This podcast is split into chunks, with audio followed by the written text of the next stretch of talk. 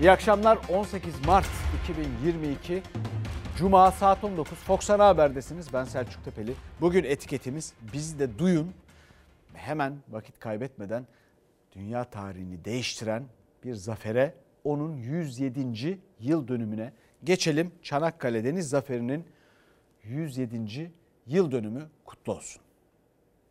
Çanakkale içinde Çanakkale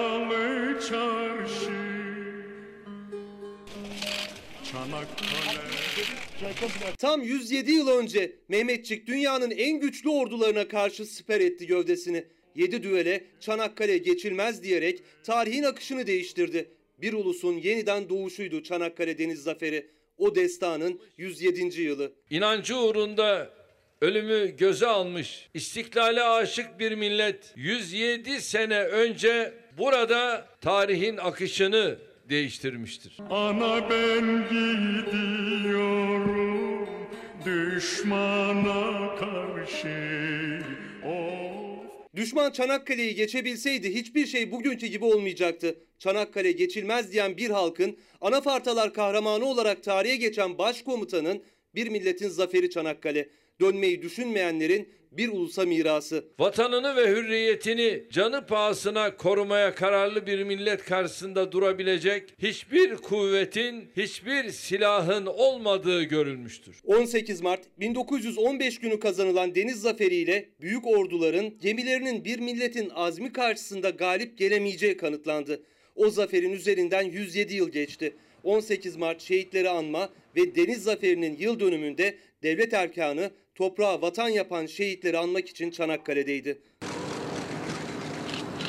Pandemi nedeniyle iki yıldır yapılamıyordu törenler. Bu yıl Cumhurbaşkanı'nın da katılımıyla törenler yeniden yapılırken MHP lideri Bahçeli de törendeydi. Kara, Deniz ve Hava Kuvvetleri komutanları ise koronaya yakalandıkları için törene katılamadı. Bu şanlı zafer Türkiye'nin, Türk milletinin olduğu kadar gözünü ve gönlünü ülkemize çevirmiş mazlum halkların da zaferidir. Şehitler için dua edildi. Şehitliğe karanfiller bırakıldı. Cumhurbaşkanı 129 yıllık Osmanlı sancağını öperek Milli Savunma Bakanı Hulusi Akar'a devretti.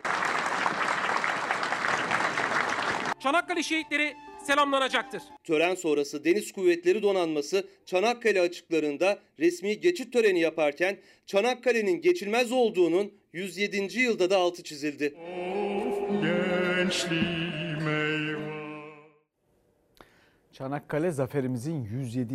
yıl dönümü o kadar önemli ki bazen bunların öneminin tam anlaşıldığından emin olamıyor insan. Çünkü üzerinden zaman geçiyor, şartlar değişiyor ve biraz uzaklaşıyor insanlar hikayeden. Yeterince vakit de ayırmıyor galiba. Ve bunların dünya tarihi için sadece bu ülkenin, bu vatanın, bu milletin, Türk milletinin tarihi için değil, dünya tarihi için ne kadar mühim olaylar olduğunu unutuyor gibi geliyor bazen insana. Milli mücadele ve cumhuriyetimizin kuruluşu gibi dünyaya yön veren zaferlerden biri Çanakkale zaferidir. İmparatorlukları sona erdiren bir eşik hatta. Yani uzun lafın kısası pek çok yorum, pek çok analiz, pek çok çalışma yapıldı üstüne elbette. Ve bu zafer için bu bizim karakterimizi, kişiliğimizi bina eden, inşa eden olaylardan bir tanesi. Dünyaya yön veren olaylardan bir tanesi. Ve Çanakkale zaferine, bu zafere, büyük zafere vesile olan Anafartalar grubu kumandanı Mustafa Kemal. Bizim farkımız Mustafa Kemal ve onun yanındakiler. Gazi Mustafa Kemal Atatürk ve bu zafere vesile olan bütün vatan evlatları için ruhları şad olsun diyelim. Ee, ve bir kere daha onları analım. Ve bugün önemli bir açılış vardı. Bu önemli açılış önemli bir günde. Ee, bununla ilgili şimdi bir haberimiz var. Çanakkale Köprüsü açıldı. İşte 18 Mart Çanakkale Köprüsü'nü açıyoruz. Burası saatlerce feribot sırası beklenen ardından bir buçuk saatlik bir yolculukla karşıya geçilebilen bir yerdi. Şimdi Aynı yolculuk sadece 6 dakikada tamamlanacak. 1915 Çanakkale Köprüsü hizmete açıldı. Cumhurbaşkanı Erdoğan ve Devlet Bahçeli'nin de katıldığı törenle. Türkiye orta açıklığı itibariyle dünyanın en uzun köprüsüne sahip Japonya'yı geride bırakarak bu alanda ilk sıraya yerleşti. 5 yılda tamamlanan köprü 2023 metre orta açıklık mesafesiyle dünyada ilk sırada. Kule yüksekliği 318 metre, geçiş uzunluğu 4.6 kilometre. Çanakkale'de iki kıta arası yolculuk 6 dakikaya düşüyor. 2,5 milyar avroluk bir yatırım bedeline sahiptir. 1915 Çanakkale Köprümüz kamu özel işbirliği de denilen yap işlet devret modeliyle inşa ettiğimiz en son eserdir. Cumhurbaşkanı Erdoğan köprü, otoyol ve şehir hastanelerinin inşasında uygulanan döviz garantili yap işlet devlet modelini övdü. Bu modelin son örneği olan Çanakkale Köprüsü'nde günlük 45 bin araç geçiş garantisi verildi müteahhit firmaya. Otomobil geçiş ücreti de 15 euro artı KDV olarak belirlendi. Bu modelle peşin parayla zaten yapamayacağımız bütçe imkanlarıyla da bitirmesi uzun vakit alacak projeleri kısa sürede ve taksitle milletimizin hizmetine sunuyoruz. Her gün 15 bin araç geçtiğini varsayarsak her gün geçmeyen 30 bin aracın da 15 avrodan ödemesini hazine yani millet yapacak. Yıllık bu 2,5 milyar TL yapar Erdoğan. Bu modele karşı çıkanlara sadece ülkenin kalkınması için gereken yatırımları yapma konusunda hangi teklifleri olduğunu sorun. Köprüye karşı değiliz. Çok da pahalı bir maliyetinin olduğunun da altını çizmemiz lazım. Türkiye bu yöntemle sadece ulaştırma sektöründe son 20 yılda 37,5 milyar dolarlık yatırımı hayata geçirmiştir. Yani kendi kasamızdan değil dışarıdan getirmek suretiyle Muhalefet diğer projelerde olduğu gibi Çanakkale Köprüsü'ne verilen garanti araç sayısı ve araç geçiş ücreti üzerinden müteahhit firmaya yatırım bedelinin kat kat fazlası para ödeneceğini söylüyor. Cumhurbaşkanı ise bütçeyle yapılamayacak eserler dedi. Otomobil için köprü geçiş ücretini indirdi. Bir hafta dediğim gibi ücretsiz ve ondan sonra geçişler 200 liracık. Ama sözleşmede bir değişiklik yok. Yapılacak indirim gene hazineden, gene milletten çıkacak. Çünkü yüklenici firma buradaki aylık yıllık bedel eğer onun aleyhine ise farkı kim ödeyecek? Onu bizler devletin kasasından biz ödeyeceğiz. Erdoğan hani beş kuruş çıkmıyordu. Erdoğan yap işlet devlet modelini devletin kasasından bir kuruş çıkmıyor diyerek savunuyordu bugüne kadar. İlk kez yüklenici firmaya verilen garanti araç ya da yolcu sayısına ulaşılamaması halinde devlet kasasından ödüyor açıklaması yaptı. Şimdi bunların üstüne zaten burada çok konuşuyoruz. Konuşmaya devam edeceğiz. Fakat bugün tadını çıkaralım, tebrik edelim. Emeği geçenlerin eline sağlık diyelim. Bu köprüden bu millet faydalanacak ve bu milletin eline sağlık. Çünkü bu ülkenin Türkiye Cumhuriyeti Devleti'nin seçmeninin, vergi mükellefinin, Türk milletinin finansmanını üstlendiği e, ve gerçekleştirdiği bir eserdir bu. Yani bazı başka teknolojiler mesela Güney Kore Başbakanı oradaydı. Belli ki bir Güney Kore teknolojisi de var katkıda bulunan ama küresel dünya. Dolayısıyla eline sağlık diyelim, hayırlı uğurlu olsun diyelim. Bugün bunun tadını çıkaralım. Gelecek hafta veya sonrasında şimdi tam da Cumhurbaşkanı Erdoğan da soruyor. Nazikçe soruyor. Diyor ki başka bir önerisi olan var mı? Doğrusu bu iyi bir soru. Elbette olmalı. Gerçekten pek çok parlak fikir üretilebilir ve gerçekten başka türlü finanse edilebilir. Zaten millet finanse etmiyor mu? Efendim işte normalde geçişin yaşan şu anda var olan geçişin dört katı kadar aşağı yukarı garanti e, veriliyor. Dolayısıyla bu belli ki devletten ödenecek. Cumhurbaşkanı Erdoğan da bunu söylüyor. Ki bu ne Cumhurbaşkanı Erdoğan'ın ne de hükümetin cebinden herhangi birinin elini cebine atıp çıkarıp ödeyeceği bir para değildir. Şu ana kadar harcama yapılan harcama da bundan sonra yapılacak 20-25 senelik garantiler veriliyor. Yapılacak harcamalar da sizin cebinizden çıkacak. Dolayısıyla boşuna demiyorum patron sizsiniz diye. Bu ülkede şu kalem şuradan alınıp şuraya konuyorsa, şu fincan şuradan alınıp şuraya konuyorsa, bir taş yerinden oynuyorsa finansmanı sizindir. Sizin cebinizden çıkıyor, sizin vergilerinizle yapılıyor. Dolayısıyla patron sizsiniz. Dolayısıyla hayırlı olsun. Dolayısıyla elinize sağlık. Ve güzel köprü. Bu vatanın, milletin çok işine yarayacak sonra. Ee, bir de fiyat var tabii 2,5 milyar dolar 15 euro artı KDV öyle de söylendi. Euro söyleniyor çünkü işte ona göre bir takım anlaşmalar yapılıyor. Ee, bunların konuşmaları sürer. Bu modelin konuşmaları sürer. Ama iyi bir şeydir ee, ve hayırlı uğurlu olsun diyelim. Şimdi de nereye geçelim? Ukrayna'nın Rusya tarafından işgal edilmesi sürecine. Biliyorsunuz 23. gün artık ve bu 23. günde her şey sarpa sarmış durumda. Rus işgali de bir çeşit şehir savaşına dönüşme yolunda.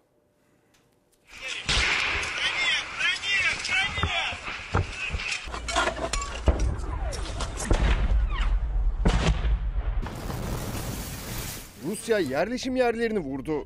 Bir siteyi füzeyle hedef aldı. Şiddetli çatışmalar her yeri sardı. Ukrayna askeri çatışmaları görüntülerken mermilerin hedefi oldu.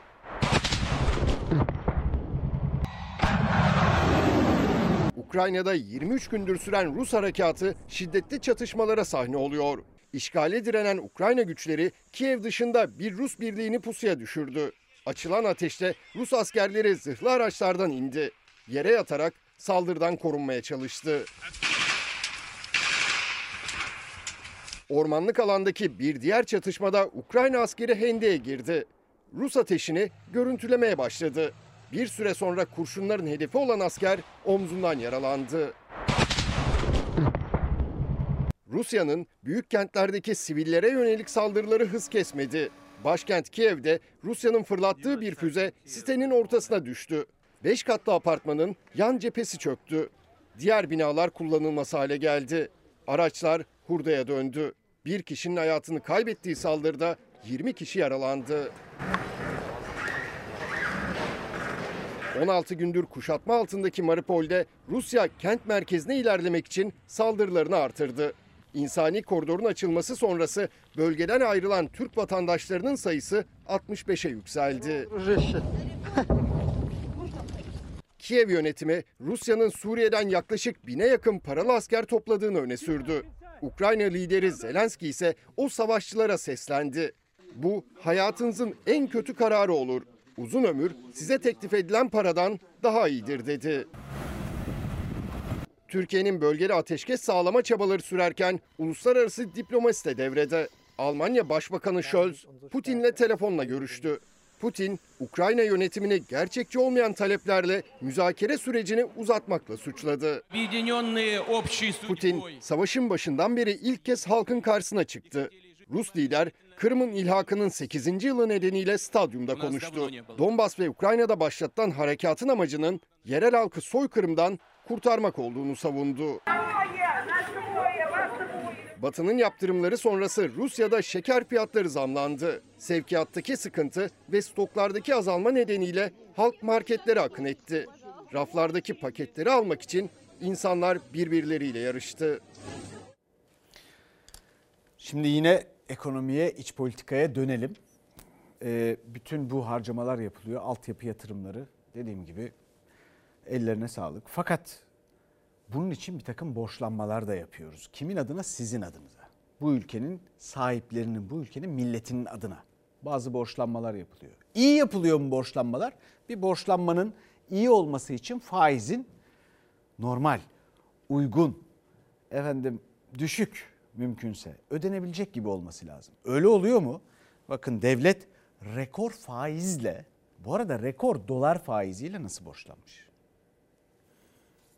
Türkiye hazinesi faiz yükseldiği için aldığı 2 milyar dolarlık borca 5 sene içinde yaklaşık bu borcun %50'si kadar yani 1 milyar dolar faiz ödeyecek. Hazinenin şu son yaptığı 2 milyar dolarlık borçlanma Türk lirası cinsinden yapılmış olsaydı bunun eşleniği yaklaşık %47 faizdir. Merkez Bankası politika faizini sabit tuttu. Gerekçesinde Türkiye'nin risk priminin düşmesini de gösterdi ama hazine dolar cinsinden son 29 yılın en yüksek borçlanma faizine imza attı. Türkiye'nin risk primi arttığı için 5 yıl vadeli 2 milyar dolar borçlanmanın faizi %8,6. Türk lirası karşılığı %47 faiz. Merkez Bankası'nın faizi %14. %14 politika faizi nerede? %47 faiz nerede? Yani biz son 4 yılda ortalama %4 büyürken eğer Türk lirası karşılığı %47 olan bir borçlanma yapıyorsanız bu gençlerinizin, çocuklarınızın geleceğinden çalmak demektir. Sayın Erdoğan hani faize karşıydınız? Edirne'den öteye nas işlemiyor mu acaba? Tefecinin bile iki katı faizle Hans'tan, George'dan para dileniyorsun. Daha 9 ay önce %5 faizle borç alabiliyordu hazine. Bir ay önce ise Şubat ayında %7,25 ile borçlanmıştı. Son döviz borçlanma oranı %8,6.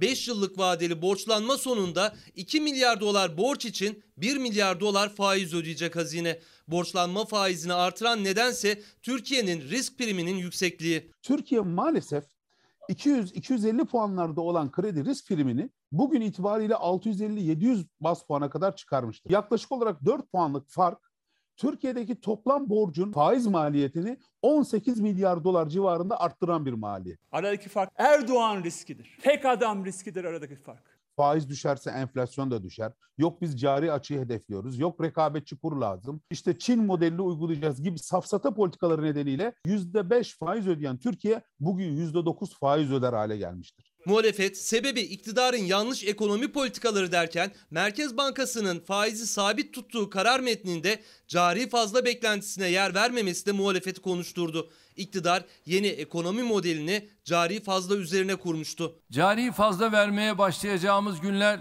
inşallah yakındır. Neden artık cari fazla demiyorsunuz? Çünkü ithalat daha fazla artıyor ve ülke cari açık veriyor. Eylül ayından itibaren inatla, saplantı halinde uygulamaya konulan para politikası Türkiye'ye çok ağır bir bedel çıkarmıştır. Türkiye'nin bir ekonomik krizi değil, Türkiye'nin bir yönetim krizi var. Muhalefet iktidarın yeni modeli de ekonomi hedefleri de çöktü diyor.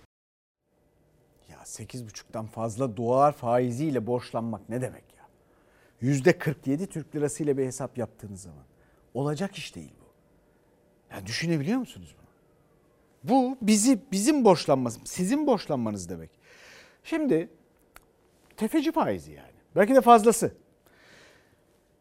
Ya IMF'den filan alsalar IMF kötü bilmem ne şu bu falan muhtemelen %2-3 ile filan alırlardı. Sırf siyasi sahiplerle öyle görünmesin diye böyle borçlanmalar yapılıyor. Nerelerden? Londra'dan, şuradan, buradan. Neyse, neyse. Bakın yine projelere, altyapı projelerine geleceğim. Ulaştırma, köprüler filan. Hızlı trenler. Şöyle bir kafa karışıklığı var bu ülkede. Her şey o kadar siyasileşti ki sanki o köprü, o yol, o şu, o bu bu milletin değilmiş. Onu yapan hükümetinmiş. Sanki cebinden harcamış gibi bu insanlar. Hayal etmeleri güzel bir şey. O yüzden ellerine sağlık diyoruz ve takdir ediyoruz. İşine, işe de yaramasını diliyoruz bir yandan. Ama öte yandan bu ülkenin yaptığı yatırımlar, bu ülkenin insanının finanse ettiği altyapı yatırımları, yollar, köprüler bunlar. Mesela soru geldiği için daha iyisi yapılabilir miydi? Gayet tabii. Bu maliyetlerle belki de altın varaklısı filan yapılırdı. Ortasından demiryolu geçeni yapılırdı belki de. Mesela daha öncesinden biliyoruz bu ülkede yüksek hızlı tren diye bir şey var.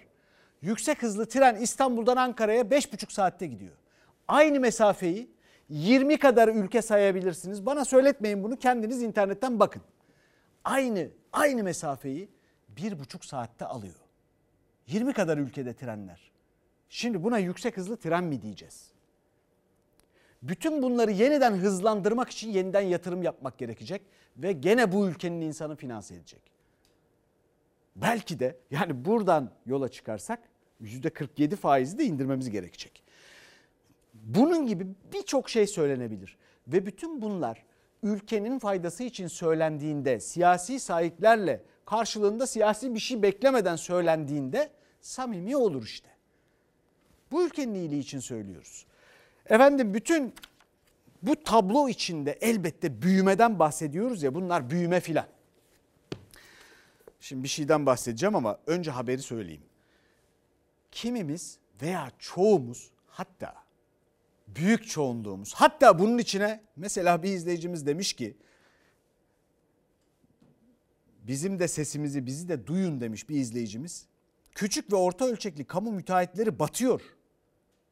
Sesimize ses olun. Yani bütün müteahhitler böyle rahat, böyle kolay e, efendime söyleyeyim projelere girip işlerini yapamıyorlar. Yani büyüme demek hepimizin zenginleşmesi falan demek değil. Niye öyle acaba? Emeklilerden yola çıkarak bunu analiz etmeye başlayalım. Emekli neden daha da yoksullaşıyor peki? Emekli misiniz? Emekliyim. Ne kadar maaş alıyorsunuz?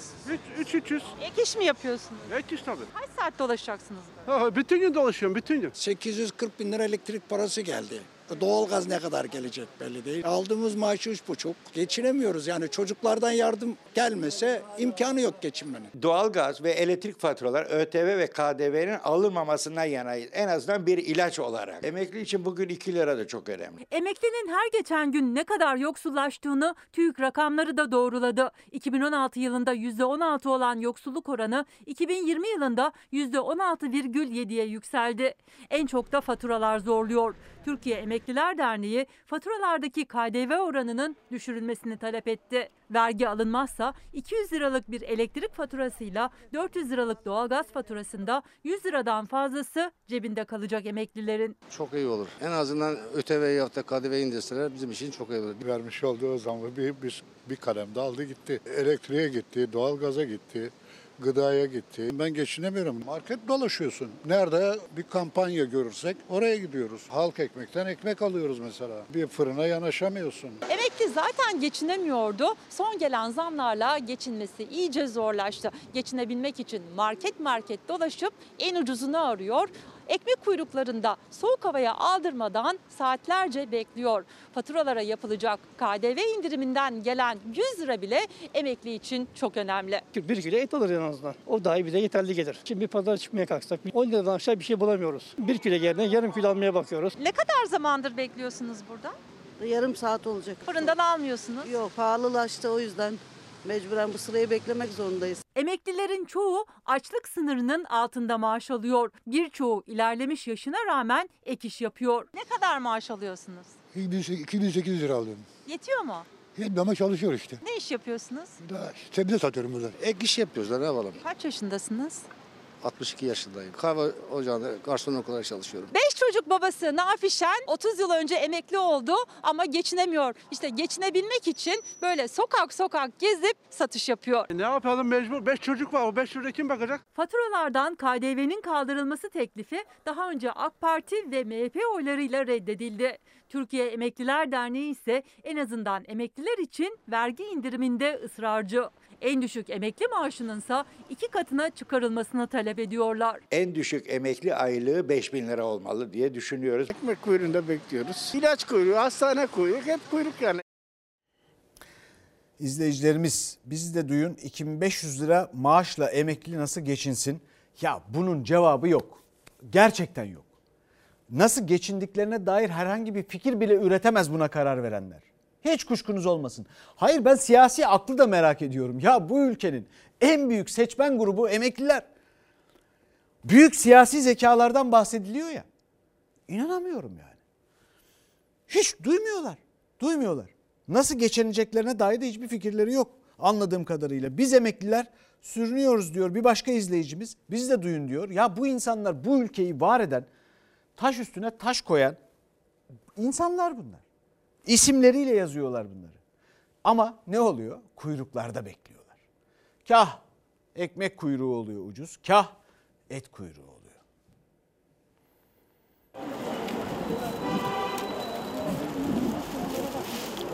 Kıyma aldım, tavuk aldım. Saat 8.30'dan bu tarafa bekliyorum. Kasaptan alacak imkanımız yok. 227 lira bu kasaya verdim. 200 lira fark eder kasaptan alsam. 1 kilo kıyma 56 lira. Kasapta 90 lira 100 lira. Gidiyoruz geliyoruz e, yol parası bekleme o da cebimize kalıyor yani. Ankara'da şu an hava sıcaklığı eksi 3, eksi 4 derecelerde. Dondurucu bir soğuk var. Ama bu soğukta uzayıp giden bir de kuyruk var. İşte görüyorsunuz kuyruğun sonu yaklaşık 100 metre sonra geliyor. Bu kuyruğun sebebi eti ucuz alabilmek için. Mecbur emekli için geçim sıkıntısı.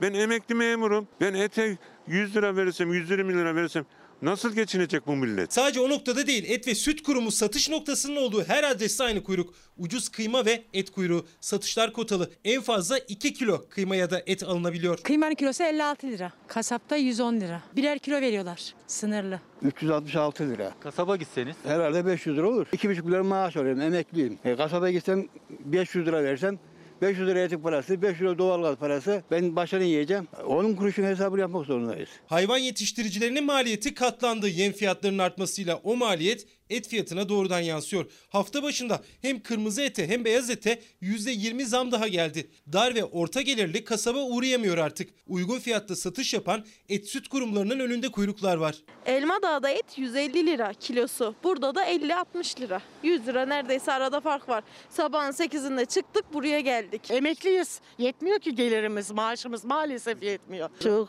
üşüdüm yavrum. 9'dan beri buradayım. Emekliyiz işte anca yetiştiremiyoruz. Biraz kar etmek için geldik. Kıyma 55 lira. Kasapta abi 100 lira kıymanın kilosu. Asgari ücret çalışıyoruz.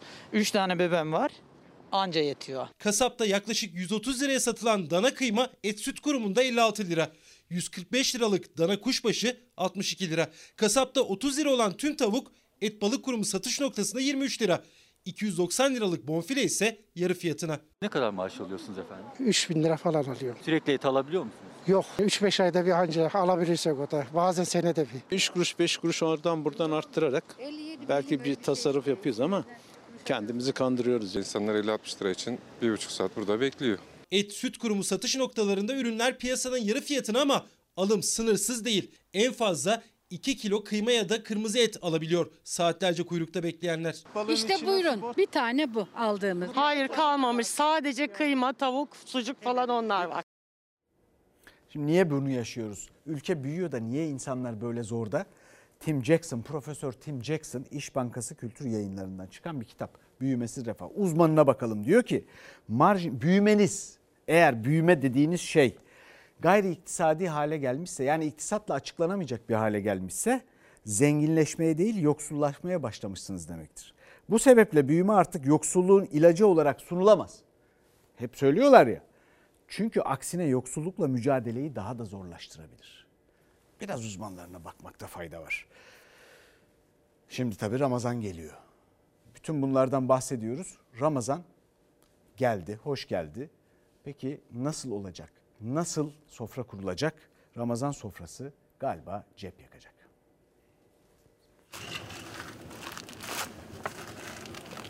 Ramazan'da tabii ki fiyatlar artacak. Bu kış zor geçiyor. Ramazan hepimiz için zor olacak. Her gün zam geliyor. Her gün zam geliyor. Ne olacak bu insanın hali ya? Bir yerde artık dur demeleri lazım. Gıda fiyatları zaten çok yüksek. Ramazan ayında daha da artmasından endişeleniyor tüketici. O yüzden 15 gün kala alışveriş yapmaya başladılar. Ama fiyatlar geçen senenin çok üstünde. Ramazan çok zor geçecek. Şimdikten almaya başladık ama pazartesi daha farklı fiyatlar çıkacak. Normalde artıyordu şimdi daha da çok fahiş artacak. Dövizin yükselişi maliyet artışını katlayınca gıda ürünlerinin fiyatı özellikle son bir yılda enflasyonu uçurdu, bütçeleri sarstı. Yıllık enflasyon %54 ile gıda enflasyonu da 64 ile rekor seviyeye ulaştı. Kışı zor geçiren Ramazan ayına hazırlanıyor. Dolar yükseldi, yok savaş çıktı. Ramazan, her şey bahane işte. Normalde bugünlerde Ramazan kolileri hazırlanır, fiyatları belirlenirdi ama bazı marketlerde ne fiyatlar belirlendi ne de Ramazan kolileri hazırlandı.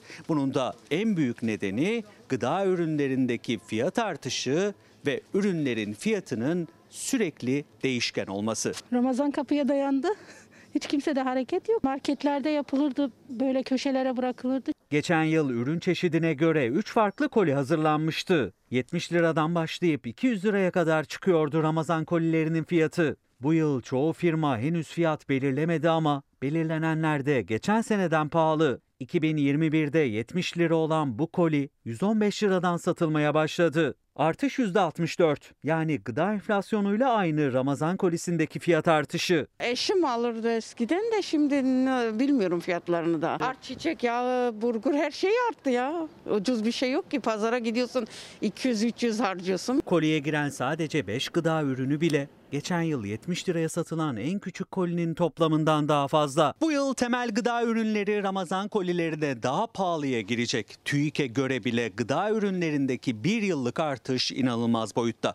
Gelelim ürünlere. Sadece 5 ürün alalım ve fiyatlarına bakalım. 1 kilo mercimek 23 lira, 1 kilogram toz şeker 14 lira, 1 kilo nohut 34 lira, 1 kiloluk un 16 lira ve 1 litre ayçiçek yağı 50 lira. Ramazan kolimiz sadece bu 5 üründen oluşsa bile toplam 137 lira tutuyor. Ki bu dar kapsamlı ürün çeşitliliği arttıkça kolilerin fiyatı da artacak. E, yağ alamıyorum kesinlikle alamıyorum. Etin kilosu olmuş 120 lira. Emekliyim yetmiyor çalışıyorum.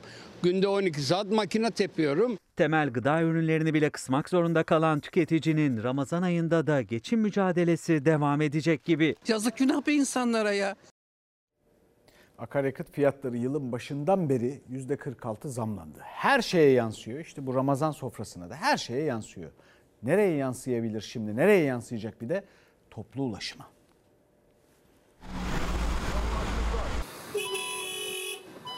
E şu anda arabalar kendini kurtarmıyor işin gerçeği. Zam talebimiz var. %50'nin altında olacağını da düşünmüyorum açıkçası. Ne kadar minibüs fiyatları? 5 lira. Zam istiyorlar. Biz de zam istiyoruz. Her şeye zam. Uyuyoruz zam, uyanıyoruz zam. İstanbul'da toplu ulaşıma zam kapıda. En son yılın başında zamlanmıştı otobüsler, minibüsler. Motorinin litresi 12 lira 76 kuruştu. Bu süreçte 23 liraya dayandı. Bugün 18 lira 71 kuruş. Yani sene başına göre %46 zamlı. İETT Genel Müdürü ilk UKOME toplantısından en az %50 zam kararı çıkabileceğinin sinyalini verdi. Bütün meslek grupları %50 ile %100 arasında değişen oranlarda fiyat artışı talebinde bulundular. Belediye de bu taleplere kayıtsız kalamaz diye düşünüyorum. Birinci ayın 1 itibariyle uygulanmaya başladı. %36 gibi bir zam vardı. O tarihlerde gayet iyi bir zamdı. Mazotun fiyatının, yakıtın fiyatının nerede duracağını da çok bilemiyoruz. %50 ila 60 arasında bir talep çıktı. Geçen gün çalıştım 30 lira kaldı. Eve ne alınır? Bir koli yumurta gelmiyor. Zam beklentimiz var. Ne kadar bir zam kurtarır sizi? Vallahi %60'dan aşağı kurtarmaz. Akaryakıta gelen zamlar nedeniyle onlar da ücretlerine zam bekliyorlar. Çünkü artık zarar etmeye başladılar. Ama bir tarafta da yolcular var. Onlara göre zaten toplu ulaşım bedelleri çok yüksek. Günde kaç defa kullanıyorsunuz? Ya ortalama 4 defa kullanıyorum. 5 liradan 20 lira. Ya işte 6 gün boyunca gidip geliyorum. 20 lira haftalık 480 lira. Ayda bir giderim oluyor. Ramazan Çağış işine gidip gelebilmek için günde 4 kez minibüse biniyor. Aylık ulaşım gideri 480 lira. %50'lik zam talebi gerçekleşirse 720 liraya çıkacak. Mazot fiyatları arttıkça insanların cebinde bir şey kalmıyor. Şu anda ceplerimiz boş yani. Günde 10 liradan haftada ne kadar veriyorsunuz? 60 lira veriyorum. 2 %50 zam gelirse 90 liraya çıkıyor. 400 lira parayla. 100 lira para. Sadece işe gitmek için. Bugün sadece mazot değil. Bugün bir lastiği alıyorsun 1000 liralık lastik oldu 2000 lira. Bir ay önce ben çalışıyordum 300 milyonluk mazot alıyordum. Şu anda 600 milyona mazot alıyorum. Akaryakıtın yanı sıra tüm masrafları katlandı. Minibüs şoförleri de zam bekliyor. Yolcularsa hak veriyor ama onların da bütçesi kısıtlı. Şu an yemeği almıyoruz biz. Bedavaya çalışıyoruz. Karın tokluğu yok. Başka da çaremiz yok bizim. Yani biniyoruz. Mecburiyetten biniyoruz. Onlar da haklı. Biz de haklıyız. İyi Parti Genel Başkanı Meral Akşener esnafla konuşuyor. Esnaf lokantası görüyorsunuz arkadaki fotoğrafları. Ve çok ilginç diyaloglar var. Esnaf diyor ki durumu o kadar iyi tarif etmiş ki fiyatlar yüksek, tüketicinin alım gücü yok demiş. Onun devamında da vatandaşla esnaf birbirini anlıyor demiş. Bu böyle ekonomide zor şartların oluştuğu herhangi bir dönemle kıyaslandığında belki de ilk defa yaşanıyor bizim ülkemizde. Bu, bu iyi bir şey. İyi bir şey ama başka bir şey daha söylüyor. O da kötü bir şey. Biz sadece fiyatların artmasıyla uğraşmıyoruz. Alım gücümüzün düşmesiyle, milli gelirimizin düşmesiyle de uğraşıyoruz. Bu ikisi bir araya geldi. Bu da yanlış politikaların eseri. Arkadaş işler nasıl? İşler vallahi çok berbat. Berbat. Gelip sizden diyelim ki kredi kartıyla alıp nakit bozduruyorlarmış. Bozduruyorlar. O da doğru. Doğru. Doğru. Her şey. Masraf çoğaldı, gelir azaldı.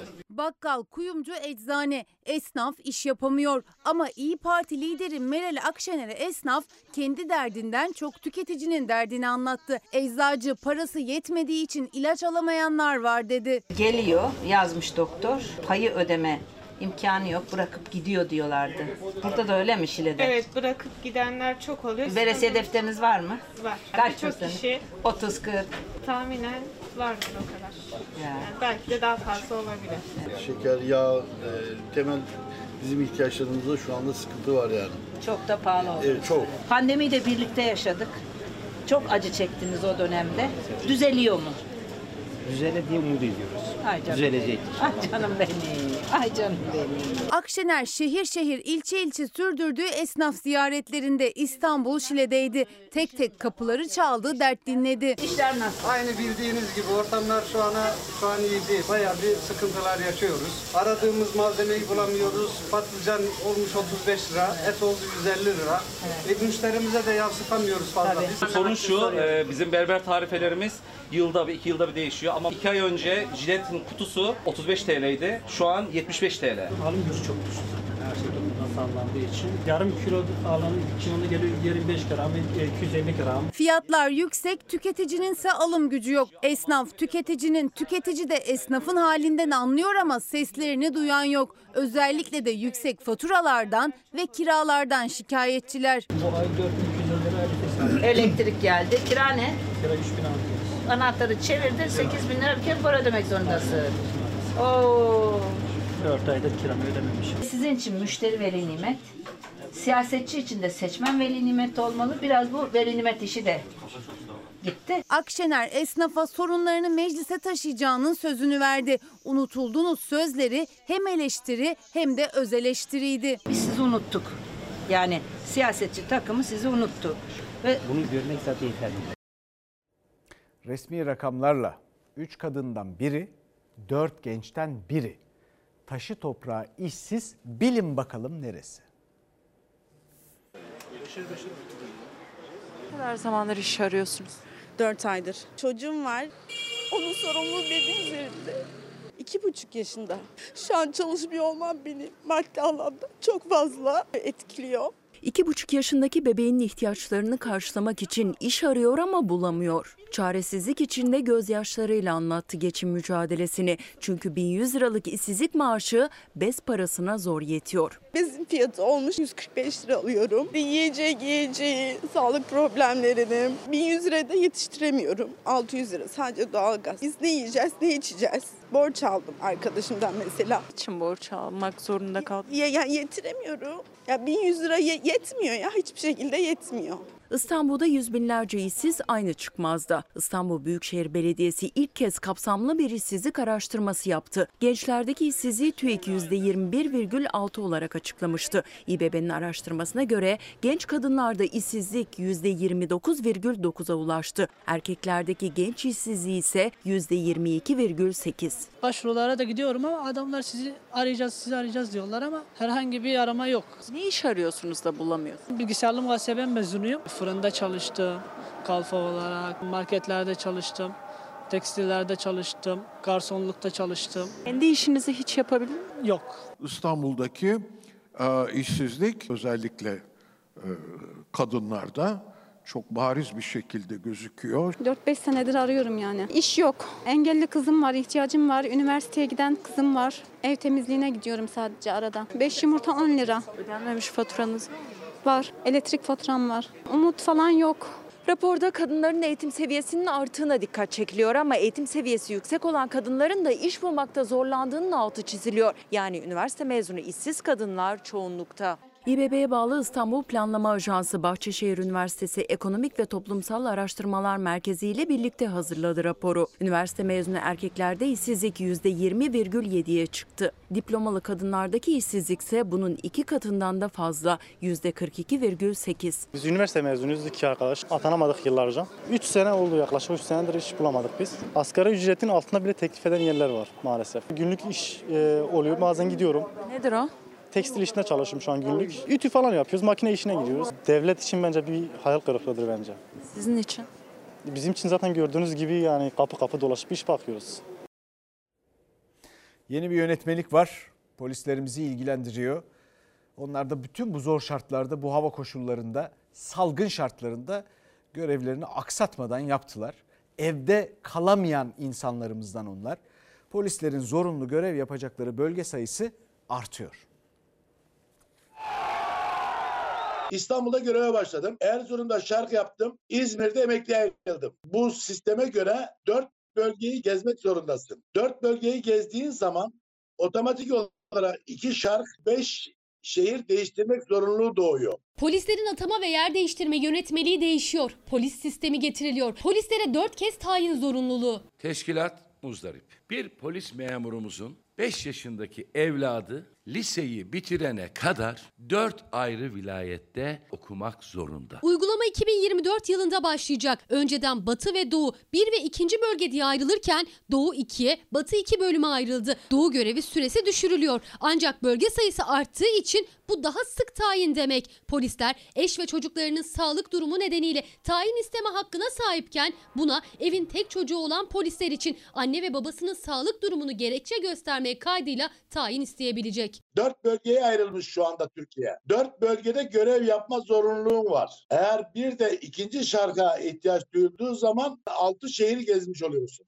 Erdoğan'ın imzaladığı bölge sistemi tam bir garabettir. Saray hayatı zorluklarla dolu olan polisimize daha çok zorluğa katlanacaksın diyor. Kılıçdaroğlu ilgili büyükelçiye onaylatarak tweet atmış. Ortağın HDPKK yönetmelik mahiridir. Belediyelerinize verdiği örgüt mensupları gibi geliyor gelmekte olan. Polis teşkilatımızdan daha çok verim almak istiyorsan Sayın İçişleri Bakanı yapman gerekenler belli. 3600. Hemen pazartesi günü hayata geçirilmeli. Yıllardır 3600 ek gösterge bekleyen polisler tayin düzenlemesiyle karşılaştılar. Düzenlemede tartışılan bir diğer madde de polislere zorunlu görevlerini tamamlasa bile kendi memleketlerine tayin isteme hakkı verilmemesi. Ben şimdi Yozgatlıyım. İzmir'de yaşıyorum. Yani polisin büyük bir bölümü kendi vilayetinde yaşama çok çok azaldı artık. Çok arkadaşlarımız üzecektir.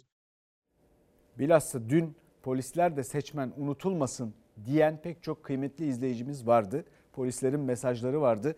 Onu da hatırlatalım. Efendim bu arada kar kış kıyamet kar geri döndü.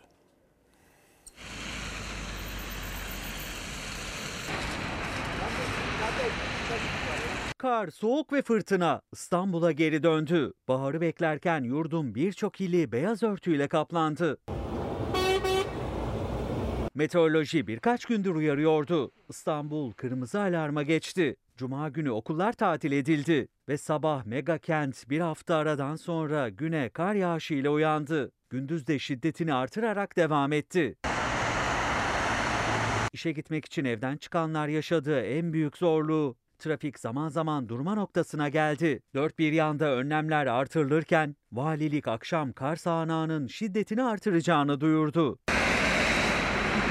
Saat 17.30'dan itibaren de scooter ve motosikletli kuryelerin trafiğe çıkmaları yasaklandı. Mecbur kalmadıkça sokağa çıkılmaması istendi.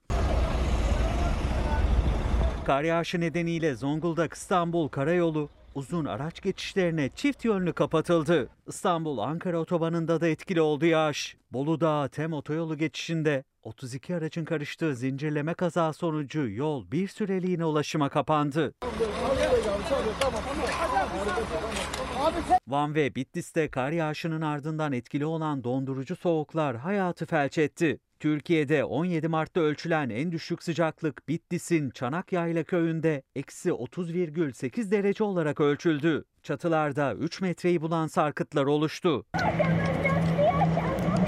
Kayseri'de akşam saatlerinde kendisini gösterdi kar yağışı. Kent bir anda beyaza büründü. Yağan karla beraber çocuklar soluğu parklarda aldı. İstanbul'da kar yağışı cumartesi ve pazar günü etkisini artıracak. Pazartesi günü sıcaklığın birkaç derece yükselmesiyle yağış karla karışık yağmura dönecek. Hava sıcaklıkları cumartesi iç ve batı kesimlerde 2 ila 5 derece birden düşecek. Diğer yerlerde önemli bir değişiklik olmayacak. Ve bugün orta sayfa günü. Hep birlikte kordelayı kesiyoruz. Çanakkale Destanı'nın 107. yıl dönümü. Bu özel günde dünyanın en uzun orta açıklıklı köprüsü açıldı. Yapışlet devlet modeliyle inşa edilen Çanakkale Köprüsü'nde de yine garanti var. Geçenin de geçmeyenin de cebinden ne kadar para çıkacak orta sayfada. Yüklenici firma yıllık bedel eğer onun aleyhine ise farkı kim ödeyecek? Devletin kasasından biz ödeyeceğiz. Savaşa ekonomik krizin pençesinde yakalanan Türkiye ne, ne mi konuşuyor? Akaryakıt zamlarını konuşuyor. Petroldeki düşüş aynı hızla yansımadı tabelalara. İndirimler, zamlar sahipsiz kaldı. Tabelada yazan fiyatlar hala çok yüksek. Vergi indirimi olacak mı? Dünya faiz artırırken Türkiye'de Merkez Bankası faizi sabit bıraktı. Ekonomi gündemi orta sayfada aralanıyor. Avrupa'da tartışılıyor. Tavan fiyat belirlemeyi planlıyorlar. Üstünü devlet ödeyecek. Bizdeki kur artışı yüksek olduğu için o başa başa geliyor. Yani biz bundan faydalanamıyoruz. Asgari ücretli en yüksek zam oranını aldı ama o da enflasyon karşısında eridi. AK Parti'den ara zam sinyalleri geliyor. Hayat pahalılığına ilaç olur mu? Orta sayfa yanıtını arıyor. Diyordu ya ya biz ya hiçbir şey yapmadık ki biz. Özür dilerim kesim ek olarak söylüyorum güçlendirmek için. CHP lideri Kemal Kılıçdaroğlu Suriyeli mültecileri davulla zurnayla göndereceğiz, kendi iradeleriyle gidecekler demişti. Cumhurbaşkanı Erdoğan göndermeyeceğiz diye net konuştu. Oy hesabı mı yapılıyor? Orta sayfada deneyimli gazeteciler yorumluyor. Yani ben, ben şunu demek istiyorum. Yani işte Nevşin doğru söylüyor. Müsaadenizle e, şuraya not almıştım onu Al. unutmamak için. Şimdi burada bu işin devamı şu. AK Parti ve MHP'nin seçim kanunu teklifi günlerdir tartışılıyor. Artısı, eksisi, altılı ittifak masasına yansımasının ne olacağı orta sayfada. Bürokrasiyi alaşağı ederiz. Arkamızda Cumhurbaşkanımız var. Ya bu yüzden zaten Türkiye'ye yatırım gelmiyor. Hazine ve Maliye Bakanı Nurettin Nebati yabancı yatırımcılara bürokrasiyi al aşağı ederiz arkamızda Cumhurbaşkanı var dedi. Cumhurbaşkanının da milletvekillerine aynı yönde tavsiyede bulunduğu ortaya çıktı. Bu çıkışlar yatırımcıya güven mi verecek yoksa ters etki mi yaratacak? Hepsi ve daha fazlası en sıcak başlıklarla her cuma olduğu gibi bu gece de orta sayfada. Şimdi reklam arası sonra beraberiz. Efendim birkaç izleyici mesajı bu sefer Instagram'dan tam düşündüğüm gibi bu kafa karışıklığı her şeyin siyasileşmesinin yol açtığı kafa karışıklığı. Bir izleyicimiz demiş ki ne zorlandınız ama benden bahsediyor zannediyorum. Çanakkale Köprüsü'nü sunarken hazımsızlık böyle bir şey olsa gerek filan diye. Bir başka izleyicimiz de bu ülkede sizi ne memnun eder onu söyleyin açıkça. Siz haber sunuyorsunuz işte sunmuyorsunuz. Ee, Türk müsün diye de sormuş kıymetli izleyicimiz. Valla Türk'üm gurur duyuyorum ve bunun da aksini söyleyebilecek kimseye sadece bu ülkede değil dünyada bile rastlayamazsınız. Diğer taraftan hazımsızlık falan öyle bir şey söz konusu olur mu? Bizim köprümüz dedim yahu. Hayırlı olsun dedim. Elinize sağlık dedim. Ama Cumhurbaşkanı sordu daha iyisini öneren var mı diye. Ben de diyorum ki ya muhalefet önermiştir, önermemiştir. Beni ilgilendirmez. Birkaç dakikaya burada bir şeyler sıkıştırıp fikrimi beyan etmeye çalışıyorum. Daha iyi önerim var. Bu ülke çok daha iyilerini daha iyi fiyatlarla yapar. Buna inanıyorum. Bunda eleştirilecek bir şey var mı bu ülkeye inanmakta? Bir başka izleyicimiz de demiş ki ya Allah aşkına şu kitapların isimlerini ne olur paylaş. Bir faydanız olsun. Efendim bu 200 yıllık bir kitaptır. Bu başka dillerde atasözleri, deyimler nereden çıkmıştır? Onun toplandığı bir sözlüktür. Bulmak zordur. Ya mümkün de değildir galiba 200 yıllık bir kitap. Bu da Büyümesiz Refah Tim Jackson e, İş Bankası yayınlarından çıkmış. Büyümesiz Refah önemli yeni dünyanın yeni konusu. Efendim bizden sonra Aşk Mantık İntikam var. Gülbin Tosun'a hafta sonu başarılar dilerim. Ve diziden sonra da orta sayfa gecesi. İyi akşamlar, iyi hafta sonları.